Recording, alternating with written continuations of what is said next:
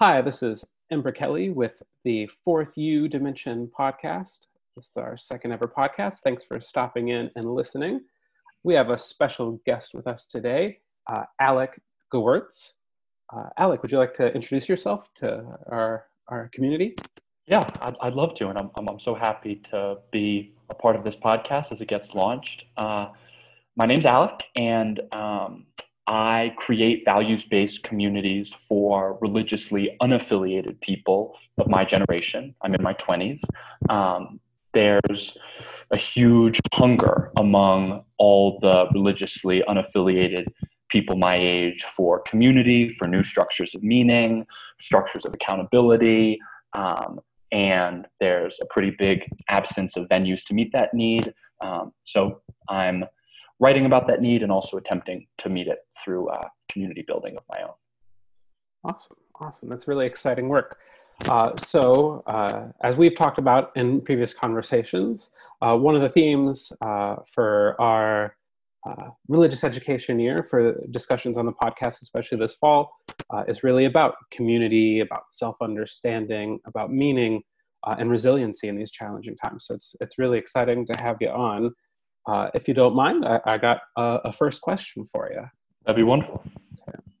So, to you, what does it mean to be able to find and build community? Well, there's, um, I mean, I, I think of uh, it in the context of meeting needs for community that uh, religious institutions have met in the past. Um, it's you know it's very often talked about that uh, there's more and more uh, disaffiliation among young people. Young people aren't going to congregations. Young people aren't participating in small groups, um, and there are really two schools of thought about what's happening. Uh, one school of thought says that uh, people can find communities that meet the same needs that religious ones met in the past but just don't look like religious communities. So the classic example of this is CrossFit. Um, people talk about, you know, CrossFit boxes, which is what the, the gyms are called as you know, being, you know, structures of accountability, places of personal growth, places of deep bonding. Um, and there's a sort of like evangelical enthusiasm among CrossFit participants um, in, in the community. Uh, there's a second school of thought that, sure, places like CrossFit can meet people's needs for community, for accountability, for structures of personal growth, but there are specifically religious, spiritual needs that these secular communities really can't meet. And we can't assume that young people are going to find alternatives to religious communities um, in these sort of innovative community spaces.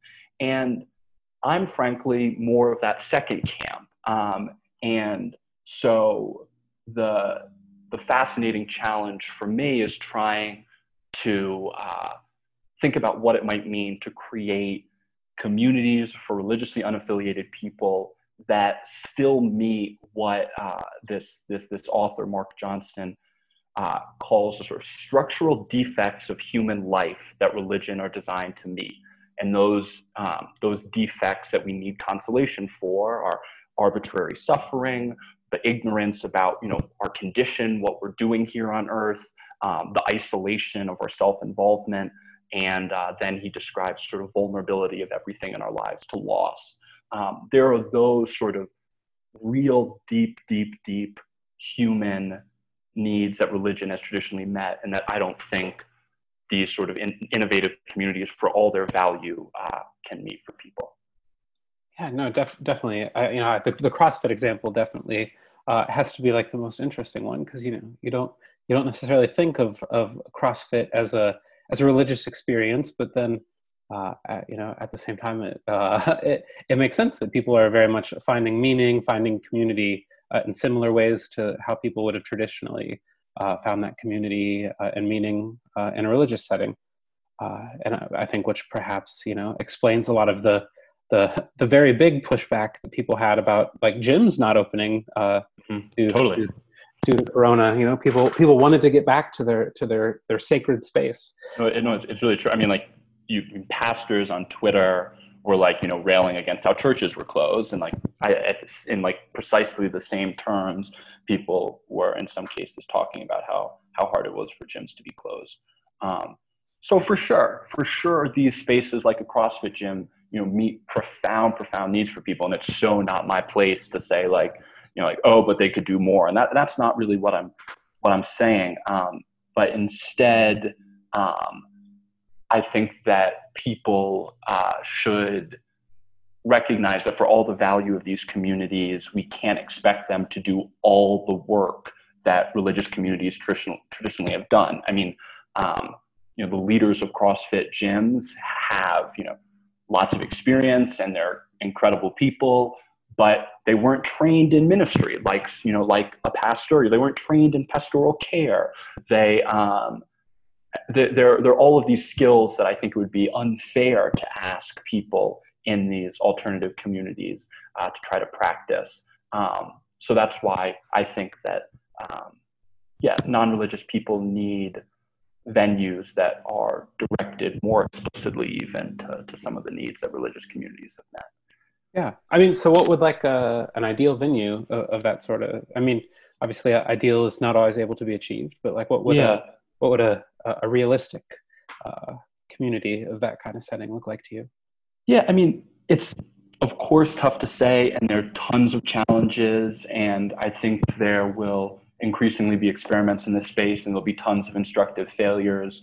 Um, but I think um, you know venues led by wise but open-minded people who are trained in how to deal with some of the deepest human struggles around loss, around um, arbitrary suffering around the, the, the, sort of issues that I was referencing before, um, where people can really find a, a space to have support and guidance and community around the, the biggest issues of life um, and not have that be a sort of accidental, occasional um, side side effect of what the community does as it would in you know a strong gym community or or the like.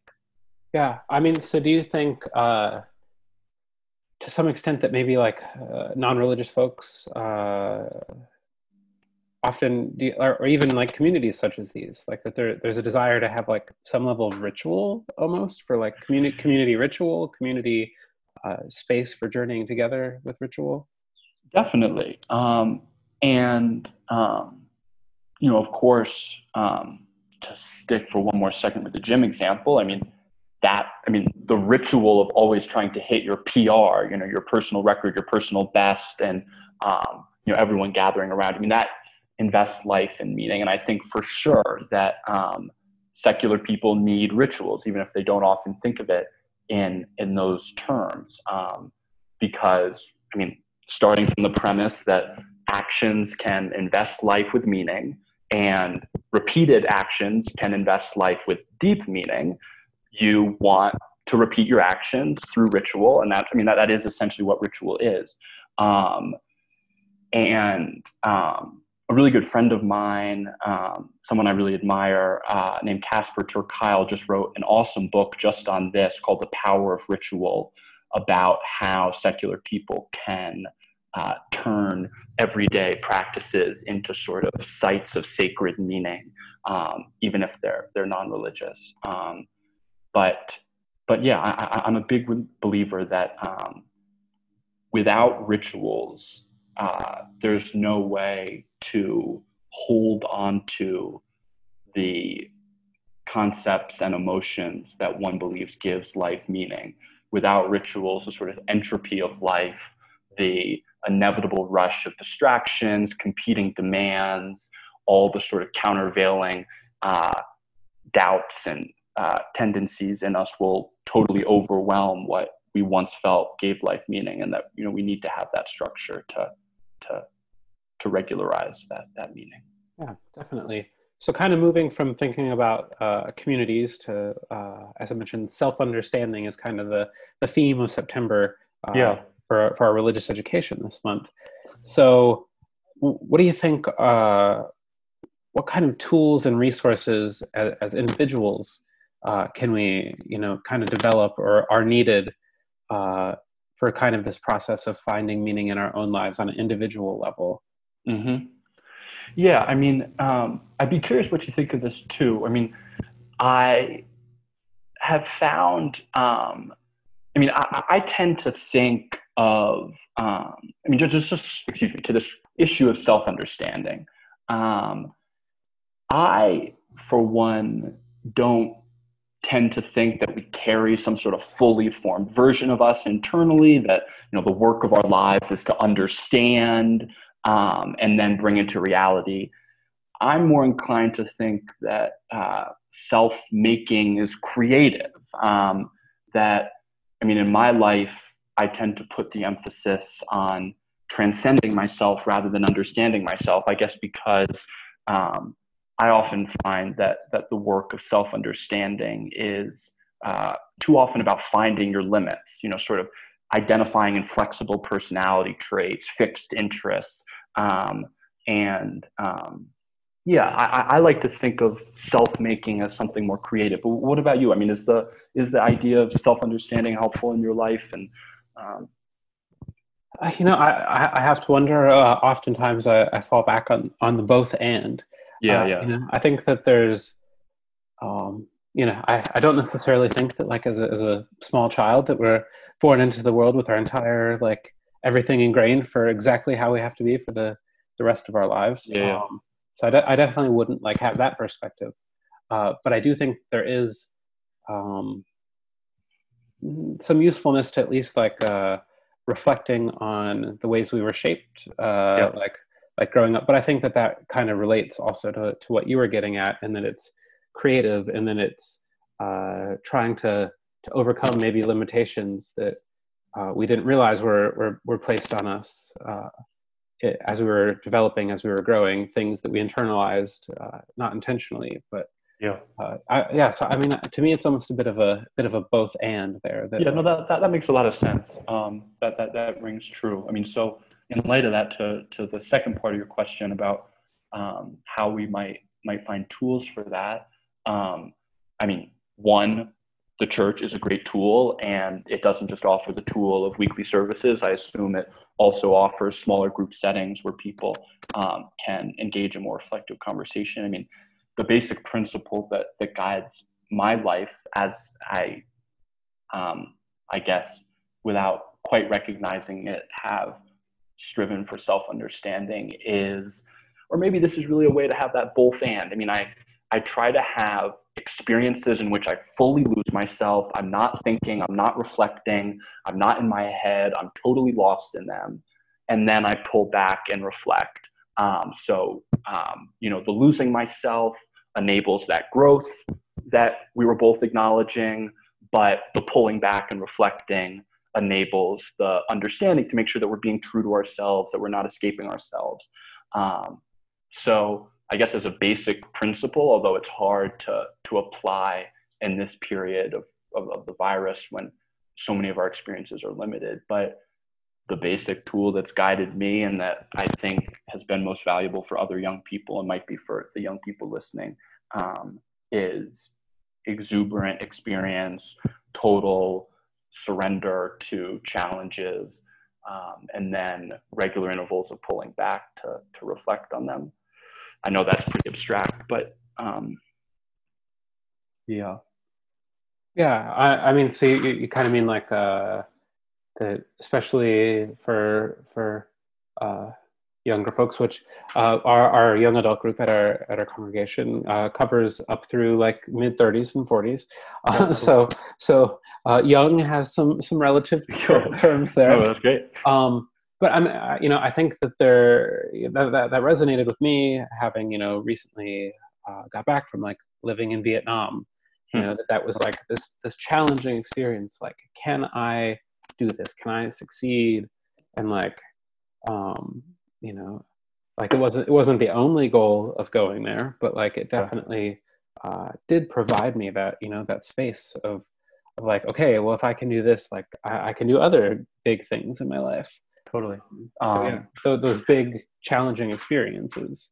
Yeah, um, I mean, and, and somewhat similarly, I spent the past year living in a house as a caretaker uh, with five people with severe intellectual disabilities. And um, I think if I too regularly checked in with myself, if, um, I mean, maybe this won't come out right, but I'll, I, I'd be curious to work through it with you. I mean, I couldn't you know constantly be engaging in reflective self-understanding because if i did i'd you know give too much credence to all the discomfort that uh, what that i was initially experiencing in the community and i'd say like this proves i'm just not cut out for it like you know i've understood myself now and um, i just can't you know change these adult diapers called briefs and you know i I can't bathe people. I just feel this sort of, you know, like physical revulsion. I can't bring myself to do it.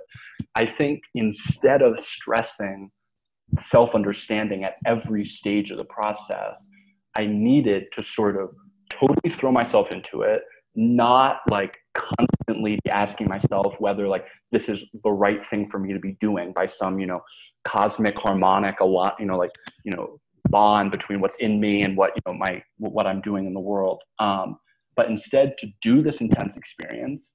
Um, and then after I've really, really, really given it, see what new parts of myself I wouldn't have been able to understand uh, emerged after the fact. Uh, yeah, I, I think that I think that makes makes a lot of sense. You know, the, the growth and challenges are perhaps some some of the best avenues for for self understanding instead of uh, you know instead of like the the the ivory tower. Uh, I'm gonna sit sit in a room and figure out how to understand that I exist. Of course, Um, yeah, yeah, yeah. Uh, you know, all, all credit to to all the philosophers. yeah, Um, sure. They're they're doing something. Yeah. um, Yeah. uh, but uh, yeah, I you know so um, uh, with with your strong experience, like uh, thinking about like uh, communities and creating communities, um, I guess uh, trying to figure out the best phrasing for my own thought here uh, would be. Um, you know, so how do you think self-understanding and community uh, interactions relate? Like you, you were talking about how you had this this intense experience of of coming to understand yourself better because you dived into this challenging community. Yeah. Yeah. I mean, excuse me, it's tricky and there, there are lots of parts of it. Um, and I, I'd love to know what you think. But, um, you know, of course, what, you know, a secular person like me grew up hearing about religious community, for example. I mean, this was a predominantly religious community that I was, that I was in, although um, I don't identify um, as religious. Um, uh, you know what, what you grow up hearing is that sort of community inhibits your self-image it just sort of forces you to be a particular way and um, it sort of like fixes a form of self-understanding on you that you have to accept or else you can't really belong in the community um, and what i've found in communities at their best is um, an incredible ability quite differently to give people the space to be themselves. Um, and, uh, you know, Emerson, you know, Unitarian of a prior era and sort of my intellectual hero, writes about this really gorgeously. And I wrote this down here and I'll just read, um, yeah, h- how he describes um, community at its best. Um, he says, uh, We mark with light in the memory the few interviews, meaning conversations we had in the dreary years of routine with souls that made our souls wiser, that spoke what we thought, that told us what we knew, that gave us leave to be what we inly were. Discharge people to this priestly office, and you shall be followed by their love as by an angel. But the, the emphasis of that on me is um, giving people leave to be what they inly were. Um, you know, of course, Emerson's famous for individualistic rebellion against um, the sort of oppressive force of um, communities that, as I was describing, you know, sort of make people conform in certain ways. Um, and there's something really beautiful about the idea that, you know, Emersonian individualism, properly understood, doesn't mean, as you were saying, you know, locking yourself up in a room. It can involve living in community, um, but that community has to be grounded on the belief that people can best encourage each other's growth if with a sort of patient, open, curious presence that enables people to come into their own without fear of judgment um, and without sort of needing to fake it in order to be accepted. Does that does that ring true to you as you know the relationship with community and self-understanding or yeah no that that uh, i really I, I, really enjoyed your reflection of that was uh um it's, it's got me pondering and thinking over here yeah. you know so i you know i think that uh, yeah i i grew up um I, I don't know maybe maybe it's just a an american way to to grow up uh or at least a, a very western way to grow up that like the, this concept that like you know that it is all about like the individual and oh, don't yeah. don't you know don't be held back by by your community's yeah. expectations and you know um, it, it's such a heavy emphasis on it and you know i think that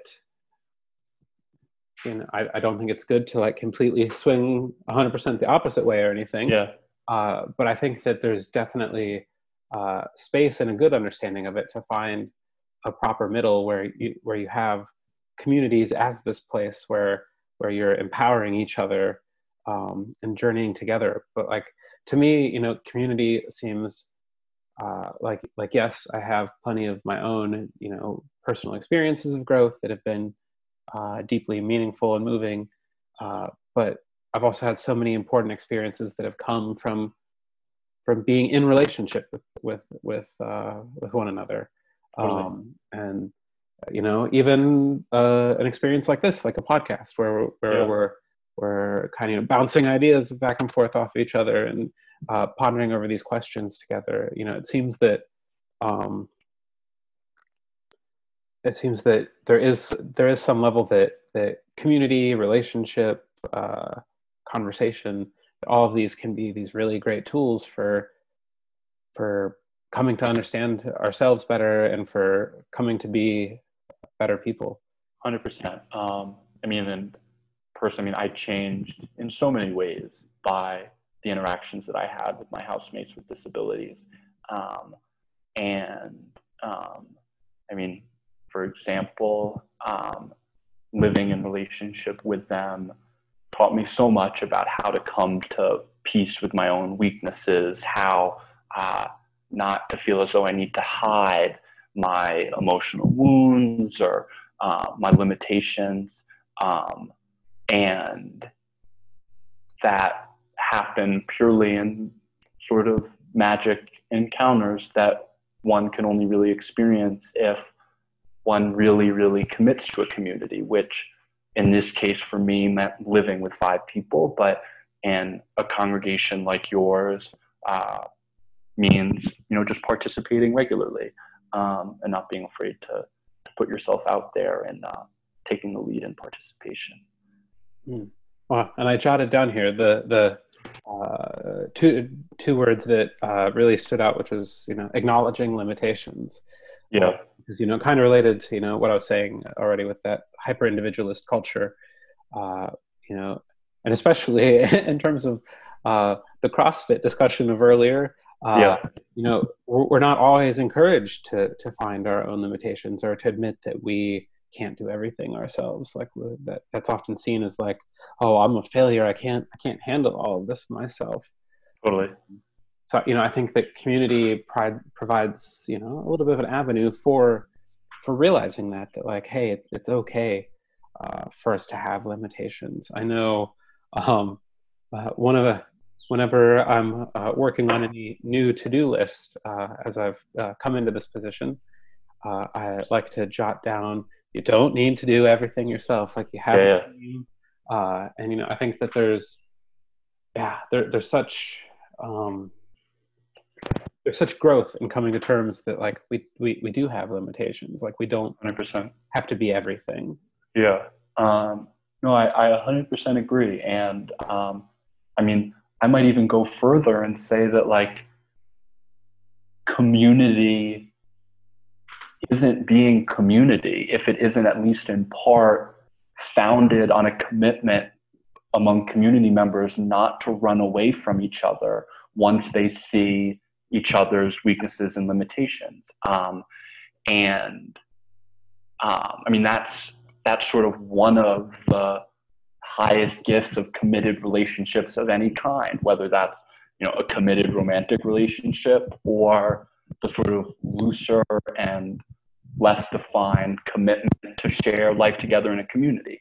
Um, I mean, at, at, the community where I was living, um, you know, you commit to live there for a minimum period of time after, you know, feeling it out um, and all the rest. Um, and in that commitment is a pledge not to run away from people when they upset you, when um, they bother you, whatever. Um, and it's kind of only by those those sorts of commitments that people can come to feel comfortable enough to reveal their limitations and after revealing them uh, by seeing that they are accepted uh, come to peace with them mm, powerful. Um, so maybe kind of shifting in a in a yeah, direction but uh, related to some of these conversations we've already been having uh, you know i uh, I come from uh, a very religious background, the evangelical sort of background, and uh, you know, I think that there are many ways that I I still consider myself religious. Um, but now I've also found this home, found this this call uh, mm-hmm. in uh, Fourth Universalist Society, which is a very uh, you know the the UUA, the Unitarian Universalist Association, is very like open to religious, non-religious, different religions, different, you know, atheist, agnostic. Like a, there's tons, tons of room uh, for for exploring that together. Um, and uh, so I, I just be kind of curious, like, um, you know, since you're talking about like communities for for non-religious people, like, what what do you think about like um, don't don't want to call it coexisting. That feels too much like a bumper sticker. Uh, but but what do you think about like these communities where where it's journeying together as both like religious, non-religious, different religious? Uh, you know what what kind of thoughts do you have about like places like such as that? Yeah, um, I mean I think it's awesome, of course, um, um, and yeah, I mean it's it's fantastic if people from different religious backgrounds, people with and without religious backgrounds, can find ways to journey together and learn from the gifts of each other's traditions. Um, part of me, as I say that, can't help but think that um, just the way people are wired, they need you know a clear set of beliefs. They need a tradition that stands for certain ideas of what's right and what's wrong. Um, of course there's so many dangers in that. Um, you know as we've seen in all the sort of bad things that have come from religion you know by this sort of fixed declaration of this is good that's bad um, but i mean the tension is in thinking about um, whether just the way people are built, they need that, and that um, you know potentially, I really don't know. I just you know I, mean just putting out there that um, the sorts of movements that you're describing will always encounter some limitation of scale because the bulk of people like want a clearer understanding of how they should live their lives, what's supremely true, et cetera, et cetera. I really don't know. Um, I mean, I, obviously, I wish that, hope that isn't the case, but um, I can't help but wondering it. No, I, I mean, I think that there's there's some truth to that. That, that people there's there there does seem you know uh, a great bulk of people who who seem uh, unwilling to to like see perspectives outside their own. Like uh, I think yeah. I think there's some truth to that. Um, and, you know, and I think that one of the interesting things for me, uh, like coming from from this very hyper religious upbringing, very we're right upbringing, mm-hmm. uh, has has just been like the growth and the joy that like comes from like realizing that like I have so much to learn from others and like that we can all yeah. be learning, you know, uh, I, I think that it's really just, it's, it's amazing to have this space. Uh, but I, I do, I, I do have, you know, the same thoughts as you is how, how do we, uh, as a society move towards, uh, similar, similar respect. Yeah. I think that's yeah. a tough, it's a tough thing. And I don't know that it's a, I think that's a question that would, could, could run an entire podcast series on. Yeah. um, so, um, yeah. Um, related, um, yeah. not necessarily taking it into the how do we politically then change things, but uh, taking it in a different direction uh, would be like so. Uh, like, what do you think of uh, like n- non-religious folks like uh, ad- adapting, borrowing? Um, just use using some some things that have very you know religious or quasi uh, religious meanings, such as maybe like meditation or yoga, uh, like kind of using those. Like I, I feel like there's an interesting yeah. dynamic there with with um, yeah people who even might say that they're non non-religious or uh, an atheist, but then still very much might have a spiritual kind of side. Um, yeah. So I guess I just would be curious, like uh, your insights with with the stuff that you've studied, yeah, um, into thinking about like, you know, how how do we, um, as we create uh, the, these meanings in our own lives, as we create our own self understanding, uh, as we create these rituals, like, what are your what are your thoughts and feelings on on using things that maybe came from a previous context that was maybe a bit more. Yeah.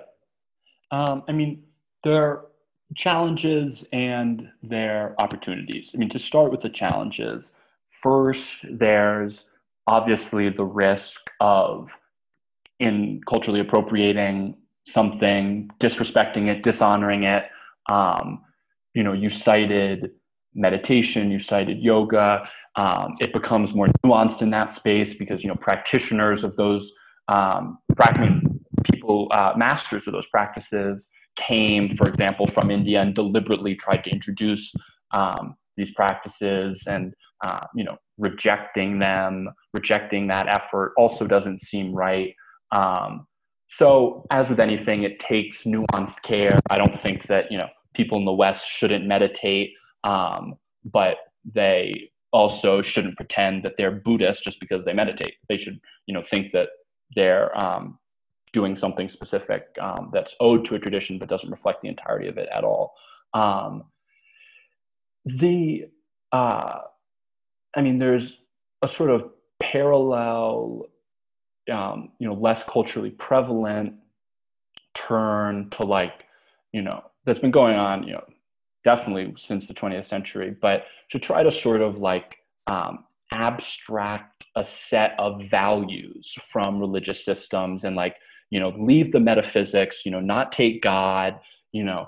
Maybe every now and then you know use a you know a parable or use one of the stories as a parable that illustrates a certain moral theme but that um, you know isn't taken as you know the word of god or isn't taken as literal fact. Um, and i mean i tend and this is you know of course just my opinion um, I tend to think that um, that project, the project of trying to abstract values from what were originally, you know, imaginatively rich and metaphysically loaded uh, frameworks, isn't really going to succeed. Um, you know, to take only one reason why I don't think it'll succeed is that, um, you know, let's take you know right and wrong.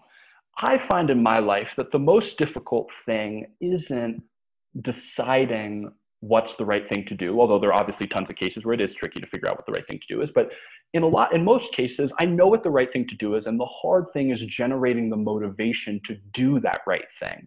And what religious frameworks provided or i mean let's just stick to like what christianity provided um, was a structure of motivation for doing what values told you you should do um, you know, in certain cases, that was threat of heaven or promise. I mean, promise of heaven, threat or hell, threat of hell. Excuse me, sorry. Um, um, but you know, it, it, varied obviously among traditions. But um, so I think you lose that structure of motivation, and even worse than that, you sort of like ignore the necessity of it by trying to tell people that they should just you know practice these values because they know they're right um, you know, on some intuitive level. Um, and I think that there's a real need for fresh structures of motivation for non-religious people that are as imaginatively and emotionally compelling as, you know, the framework that, for example, traditional Christianity presented. Does that make sense? definitely. I think that I think that's really some some interesting. Uh, yeah, that uh, I'm just I'm processing it all. Oh, cool, cool. Um, yeah, uh, I, I, I, did laugh, of course, at the at the, the threat of heaven. But I mean, gosh, you know, as a as a kid, like, you, know, you got to go to heaven, and you're just going to be with God all the time, and it's all you're going to do for the rest of eternity. I'm like, it sounds kind of boring. Like, yeah, no, I know. And I got to be there with like you know like Pat Robertson and yeah, no, really. all these types of people. Like I'm, yeah. I'm good. So, yeah, so yeah. Maybe there is like. a. You're right. There, there was some book I read where there, where like a kid was like, I really just have to like go prancing around and playing the harp all day. Like that sounds like the worst. Um, anyway, that. But yeah. Anyway. Uh, yeah. So I suppose kind of. Uh, um, uh, in closing. Uh, yeah. Would just be like you know is is there uh, any insights just related to these conversations that we've we've had today, uh, like from your work and from your studies that maybe you feel like we haven't necessarily addressed yet, uh, that you just kind of want to share? Uh, free flow. Um, I mean, not necessarily, but I I I think that this is a period of incredible opportunity in what can be called religious innovation.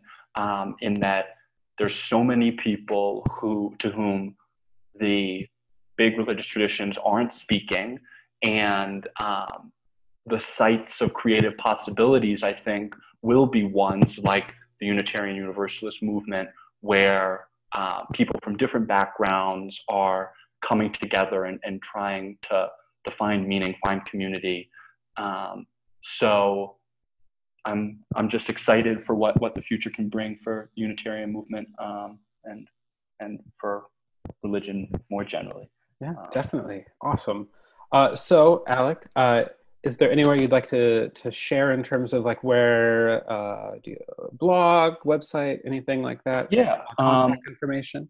Yeah, definitely. Um, and I can also give that to you, and maybe it, it can be included um, on paper. Just my last name is hard to spell, for example. But um, I make videos about spirituality on YouTube, um, and um, I can send Ember the link for that. And I'm also on Twitter at Alec Gewirtz, A L E C G E W I R T Z. Um, and yeah, I'd love to, to talk with any of you. And um, in any case, if, if you want to follow my work, I'd, I'd love to have you along for it. Okay. Thanks so much, Alec. It's, it's been wonderful getting to talk with you. And thanks so much for all Thank these so much, uh, fresh insights. Thank you. It was, it was, really a pleasure to be a part of this. Um, I'm, I'm excited to see where it goes from here.